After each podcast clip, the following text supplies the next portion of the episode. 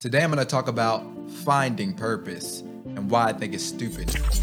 We get so lost around trying to find our purpose that we don't live the life that's right in front of us. Now, if you just go out and live your life and take on new experiences and new challenges, you'll find something meaningful to do. Which brings me to my point.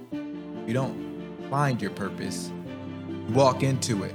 But most of us are lazy we sit around waiting and hoping purpose just hits us in the face. It's not gonna work. If you wanna find your purpose, take on some responsibility because rooted in that responsibility is something meaningful to do. And I know some of you will say, well, what if I don't like that? That's something that I may not enjoy. What if you do? It's better than the alternative of living a life with no meaning.